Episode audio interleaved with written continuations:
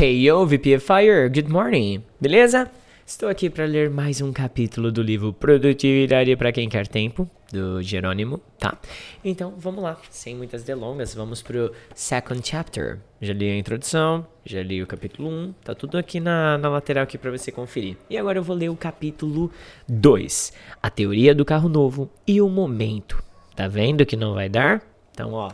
Só lembrando que esse conteúdo, ele é trazido até você pelo V P F I Forever. Oh, peraí que tô do lado errado. Pelo V P F I Forever, tá bom? Então, se você gosta desse conteúdo, considere se dar uma moral e vai lá e curte o nosso trabalho aí. Deixa aquele like maroto, tá?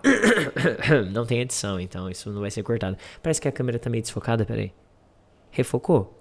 Não sei. Peraí. Uhum. Ah. Bom, é assim mesmo. Parece que não tá tão focado, né? Essas coisas ali. Pera aí, deixa eu ver, pera aí. Uhum. Melhorou? Ah, agora acho que foi. Agora foi? Não, então beleza. Então vamos começar a leitura agora, vai. A teoria do carro novo e o momento... Tá vendo que não vai dar? Quando você acredita que não vai dar, adivinha? Não dá.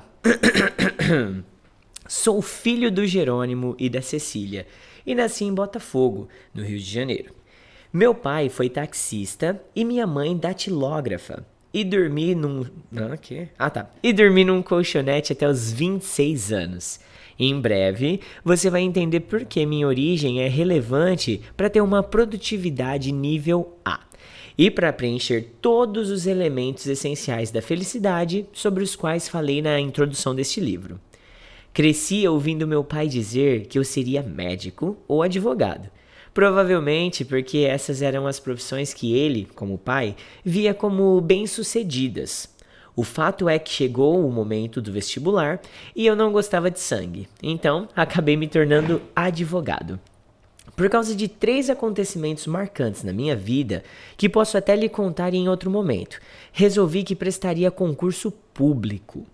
Depois de alguns meses de estudo, fui aprovado e me tornei advogado da União.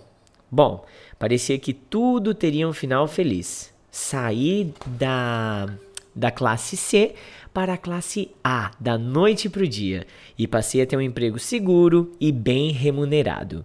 Um emprego para o resto da vida. Eu só não contava que a felicidade daquele momento não fosse durar para sempre. A teoria do carro novo. Deixe-me dar uma pausa aqui na história para falar sobre a teoria do carro novo e por que ela vai ajudar você a compreender diversos momentos na vida em que tudo deveria parecer perfeito, mas na prática tem-se a sensação de que falta algo. Dentro da nossa realidade e naquele momento da minha vida, o primeiro carro legal que eu e a Pathy, minha mulher, conseguimos comprar foi uma S U V, um utilitário esportivo. Acontece que, depois de duas semanas, Pathy e eu entramos no carro e ela vira-se para mim e diz: "Nossa, esse carro tá parecendo o nosso carro antigo." Na verdade, ela se referia a um carro popular que, pelo valor financeiro, praticamente qualquer pessoa que trabalhe por algum tempo consegue comprar. Ou seja, nossa S U V, que era o melhor e mais caro automóvel que tínhamos conseguido comprar até aquele momento, havia muito pouco tempo depois transformado-se, digamos, em um carro popular. O mais incrível é que quase tudo na vida vira o carro novo. Automóvel, emprego, apartamento novo, aumento salarial, promoção no trabalho, namorada nova, tudo, absolutamente tudo, depois de um tempo, vira esse carro popular. Bom, agora que você já entendeu a teoria que expliquei, o que aconteceu na prática é que o meu emprego público, em que eu tinha segurança, sofria pouca pressão profissional e recebia um salário de classe A, havia se transformado no meu carro popular. E a cada dia que passava, eu percebia que não estava construindo histórias de que sentiria orgulho de contar lá na frente. Meu novo momento social e as conquistas que meu novo salário havia trazido não eram suficientes para superar a falta de desafio e a falta de entusiasmo com o meu trabalho. Talvez você esteja se perguntando: tá certo, Jerônimo, mas se tudo vira meu carro popular, qual é a solução para uma vida feliz? Essa é, aliás, uma excelente pergunta, a qual eu vou responder mais adiante. Por ora, eu só preciso que você entenda a teoria do carro novo e que saiba que ela me acertou em cheio. Já no primeiro ano como servidor público, eu procurava formas de viver pela minha paixão. Hum, então tá, vamos continuando aqui, ó. Mais um subtítulo aqui, ó. O momento, tá vendo que não vai dar? Vamos ver então o que, que é isso aqui, né? Confesso que, na escola, não fui um exímio leitor de livros. Muito pelo contrário, só me lembro de ter lido O Menino do Dedo Verde, de Maurice Druon, ó, e que só sei o nome do autor porque acabei de pesquisar no Google exatamente agora enquanto escrevia esse trecho do livro. Não que eu me orgulhe disso, mas é a pura verdade. O tempo passou até que eu li o primeiro livro que de fato chamou a minha atenção, que me tocou, mudou minha forma de ver o mundo e acendeu em mim, de modo indescritível, a vontade de empreender. Trata-se do livro Pai Rico, Pai Pobre, de Robert Kiyosaki, que, como um marco na minha vida, me fez tomar a decisão de me tornar empreendedor, embora eu tenha uma concepção diferente de empreendedorismo de que é tradicionalmente usada. Oh, interessante você falar isso, viu, Jerônimo? Porque eu também li esse livro, O Pai Rico, Pai Pobre, gostei bastante do livro, mas o que me motivou a ser um empreendedor hoje foi, hoje, né, desde dez anos atrás, eu comecei nesse empreendedorismo em dois mil e dez. Então, o que me deixou muito, assim... motivado a ser um empreendedor foram os livros do Flávio Augusto, cara, o Geração de Valor. Aquilo teve um impacto em mim que, na boa, na boa, Jerônimo, se você não leu, lê, cara. Você não, é, quem não conhece Flávio Augusto hoje, né? Se você não conhece, por favor, pesquisa aí, tá? Bom, mas continuando. É só, não, e só para ter certeza de que estamos falando a mesma língua, é importante que você saiba que eu considero empreender um sinônimo de remunerar sua paixão. Então, para mim, empreendedor é todo aquele que, de uma forma ou de outra, consegue remunerar a própria paixão, seja como dono de um negócio, seja trabalhando para alguém. Eu precisava empreender e, como advogado da União, eu sentia-me o oposto de tudo que eu queria para minha vida. Havia muito conforto financeiro, mas pouca realização. Agora, você já entendeu minha situação. O meu emprego público, com salário acima da média brasileira, tinha virado meu carro novo. Mas eu não estava feliz. Não estava construindo histórias de que me orgulharia de contar lá na frente. Aqui, eu preciso fazer um alerta. Pode ser que a sua história não tenha nenhuma relação com a minha. Pode até ser que o seu objetivo seja passar num concurso público, em vez de pedir exoneração de um, como eu fiz. Mas o importante é compreender que, de um jeito ou de outro, somos muito parecidos. Isso porque, se você está lendo esse livro, com certeza quer aprender a realizar mais, em menos tempo e ter mais felicidade. Quer aprender como vencer a procrastinação para fazer de modo consistente aquilo que sabe que tem que ser feito. Ou mesmo quer descobrir como produzir melhor, somente para fazer o que você já faz, porém em menos tempo e com mais equilíbrio na vida. Talvez esse seja o meu caso. O tempo foi passando e a cada ano que eu acreditava que seria o último no emprego público, eu era consumido pelo monstro do dia a dia. Nada mudava. A confiança foi acabando e a ansiedade aumentando substancialmente. Só para você ter uma ideia, eu cheguei a tomar remédio ansiolítico, tarja preta, por mais de um ano. Naquela época, meus filhos gêmeos, João e Carol, já tinham nascido e meu sentimento de responsabilidade tinha ficado ainda maior. Se já era difícil abandonar um emprego público, concursado, sendo solteiro, imagina casado com dois filhos. Mas tudo bem, quando chegava o fim do ano, minhas esperanças eram renovadas. Tanto que eu tentei de várias maneiras sair do serviço público. Tentei ser jogador de pôquer profissional, fundei uma rádio online para narrar os jogos do Botafogo, abri uma locadora de filmes com a Pathy, gerenciei um site de direito e tomei várias outras ações para sair do meu emprego. Contudo, naquela época eu não tinha o método certo pra, da produtividade, da Academia de Produtividade. Que? Saía fazendo as tarefas de maneira aleatória, ou no máximo criava uma lista de atividades e procurava priorizá-las a cada dia. Hoje, olhando para trás, eu concluo que não ter um método adequado de produtividade, ou não usar nenhum, foi um dos meus maiores erros. O que acontecia na prática é que quase todos os projetos até davam certo no início. Eu começava bem, vinha a sensação de que tinha encontrado a forma de viver que eu sempre quis, porém, quando começava a ter os primeiros resultados, o que vinha em seguida era que continuar advogado da União e seguir uma segunda atividade física... Ah, não! Uma segunda atividade ficava pesado demais. Começava a parecer que tudo que eu tinha para fazer não ia caber no meu dia. Trabalhava cada vez mais horas, e quanto mais eu trabalhava, mais surgiam coisas para fazer. E quanto mais tarefas apareciam, mais cansado eu ficava e menos produzia. Até que sempre chegava o mesmo momento em que eu dizia para Pathy: "Tá vendo que não vai dar?" Estava me referindo ao volume de tarefas que tinha que fazer e que, com a baixa qualidade da minha produtividade, sem o método certo, ficava a sensação de que mais uma vez não daria para fazer a transição do serviço público para minha vida de empreendedor. Não sei quanto você está atento a isso, mas quando a gente pensa que não vai dar, adivinha? Não dá mesmo. E era exatamente o que acontecia comigo. Eu dizia que não conseguiria deixar aquela vida para trás, aquela vida, para construir histórias verdadeiramente incríveis. Eu me desesperava, produzia menos ainda, até que abandonava a segunda atividade e voltava para o martírio do meu dia a dia, que era o modo como me referia ao meu trabalho no serviço público. E lá estava eu, de novo, esperando chegar a nova fábula da virada do ano. Em situações normais, descartando doenças e outras causas extremas, não externas, imprevisíveis, existem duas únicas razões específicas para que uma pessoa não consiga realizar cem por cento de tudo que ela planejou para a vida. E entre essas pessoas, incluo-me a você também. Vixe, vamos ver. Razão um. Deixar de fazer ou adiar aquilo que sabe que precisa ser feito para dar prioridade a tarefas menos importantes ou que até parecem importantes naquele momento, mas que depois se percebe que não levaram você a lugar nenhum. Razão dois.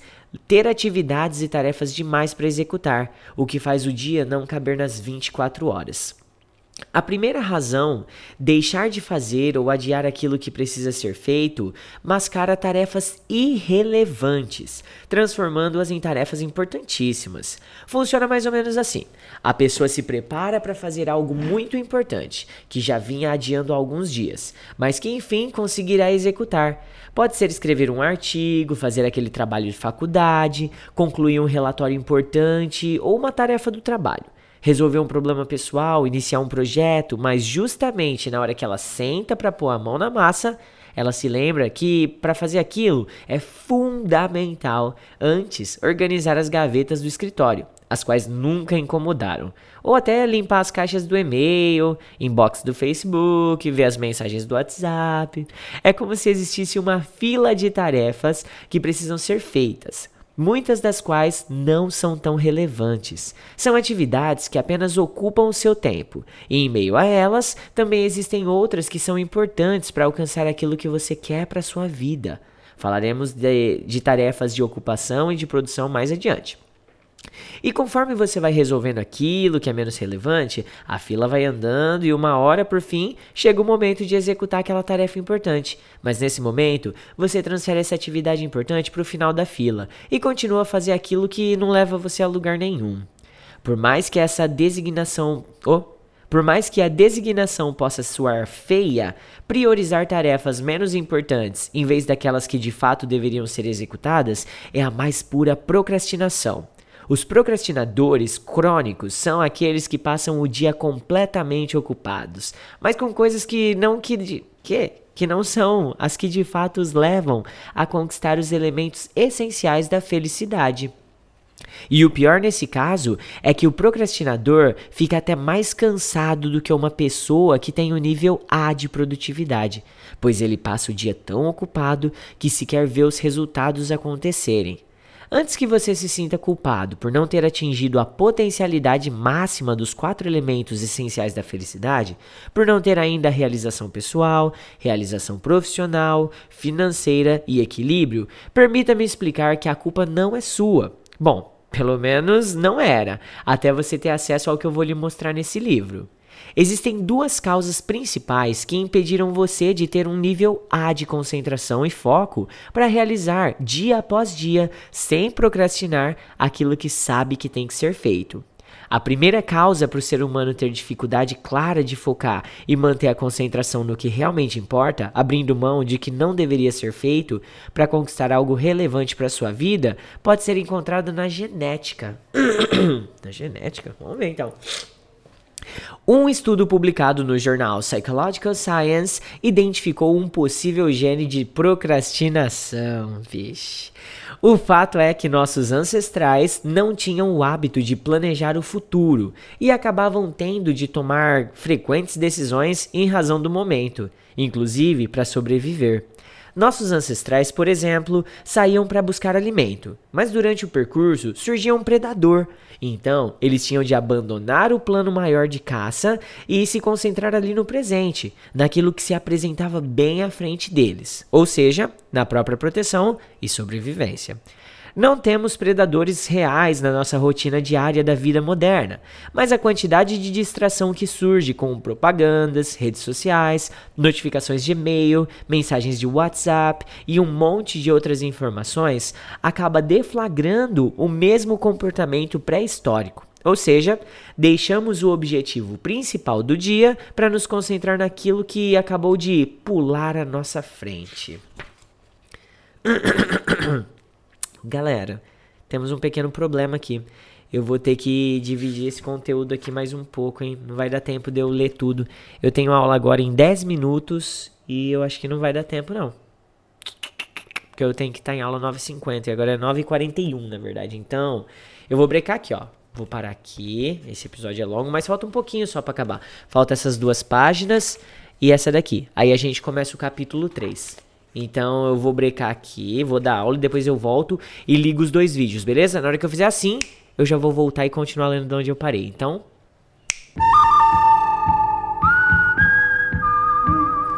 voltei! Depois de seis... Não, sete aulas. Depois de sete aulas, ó. Voltei pra ler o finalzinho aqui do capítulo três. É o capítulo três ou dois? Acho que é o dois, né? Deixa eu ver, peraí. É, do capítulo dois... aqui pra você, tá bom? Se você ouvir um violão tocando de fundo aí, é porque a minha cunhada, também que trabalha aqui na escola, como nossa professora, está ali na sala ao lado tocando violão e cantando umas músicas sertanejas, então não se incomode, tá bom? Bom, vamos lá então, vou continuar a leitura aqui, hein? Vai lá. Pra você não vai dar muita diferença, porque quem deu sete aulas e tá aqui de volta sou eu, mas você tá bem fresquinho com o conteúdo aí, né? Então vamos lá. A segunda causa da procrastinação e da não realização é que ficar concentrado por muito tempo numa atividade é uma das funções executivas do sistema nervoso central mais difíceis de ser mantida. Ou seja, juntando a tendência genética com a dificuldade natural de se manter concentrado. O resultado final é a dispersão crônica. Na prática, significa dizer que essa combinação acaba fazendo o indivíduo pular de tarefa em tarefa numa velocidade nada benéfica, consumindo a produtividade e dando a sensação de que o dia voou e que ele não fez nada. Você percebe que existe uma lógica e um padrão no comportamento das pessoas em geral? A razão dois para o monstro do dia a dia destruir sempre a fábula do ano novo é o fato de o indivíduo ter atividades e tarefas demais para realizar, a ponto de o dia não caber em vinte e quatro horas. Eu mesmo vivi muitos dias assim. Acordava cedo, trabalhava focado, respondia a dezenas de e-mails, incontáveis mensagens de WhatsApp, retornava ligações, pagava contas, levava meus filhos à escola, mal tinha tempo para almoçar e muitas vezes sequer me lembrava de beber água. Naquela época, o fato de pensar em acrescentar algo novo à minha rotina era simplesmente desesperador. Sempre que alguém me dizia que tinha algo, algum projeto ou curso que era minha cara, eu nem queria ouvir. Afinal, eu não daria conta mesmo.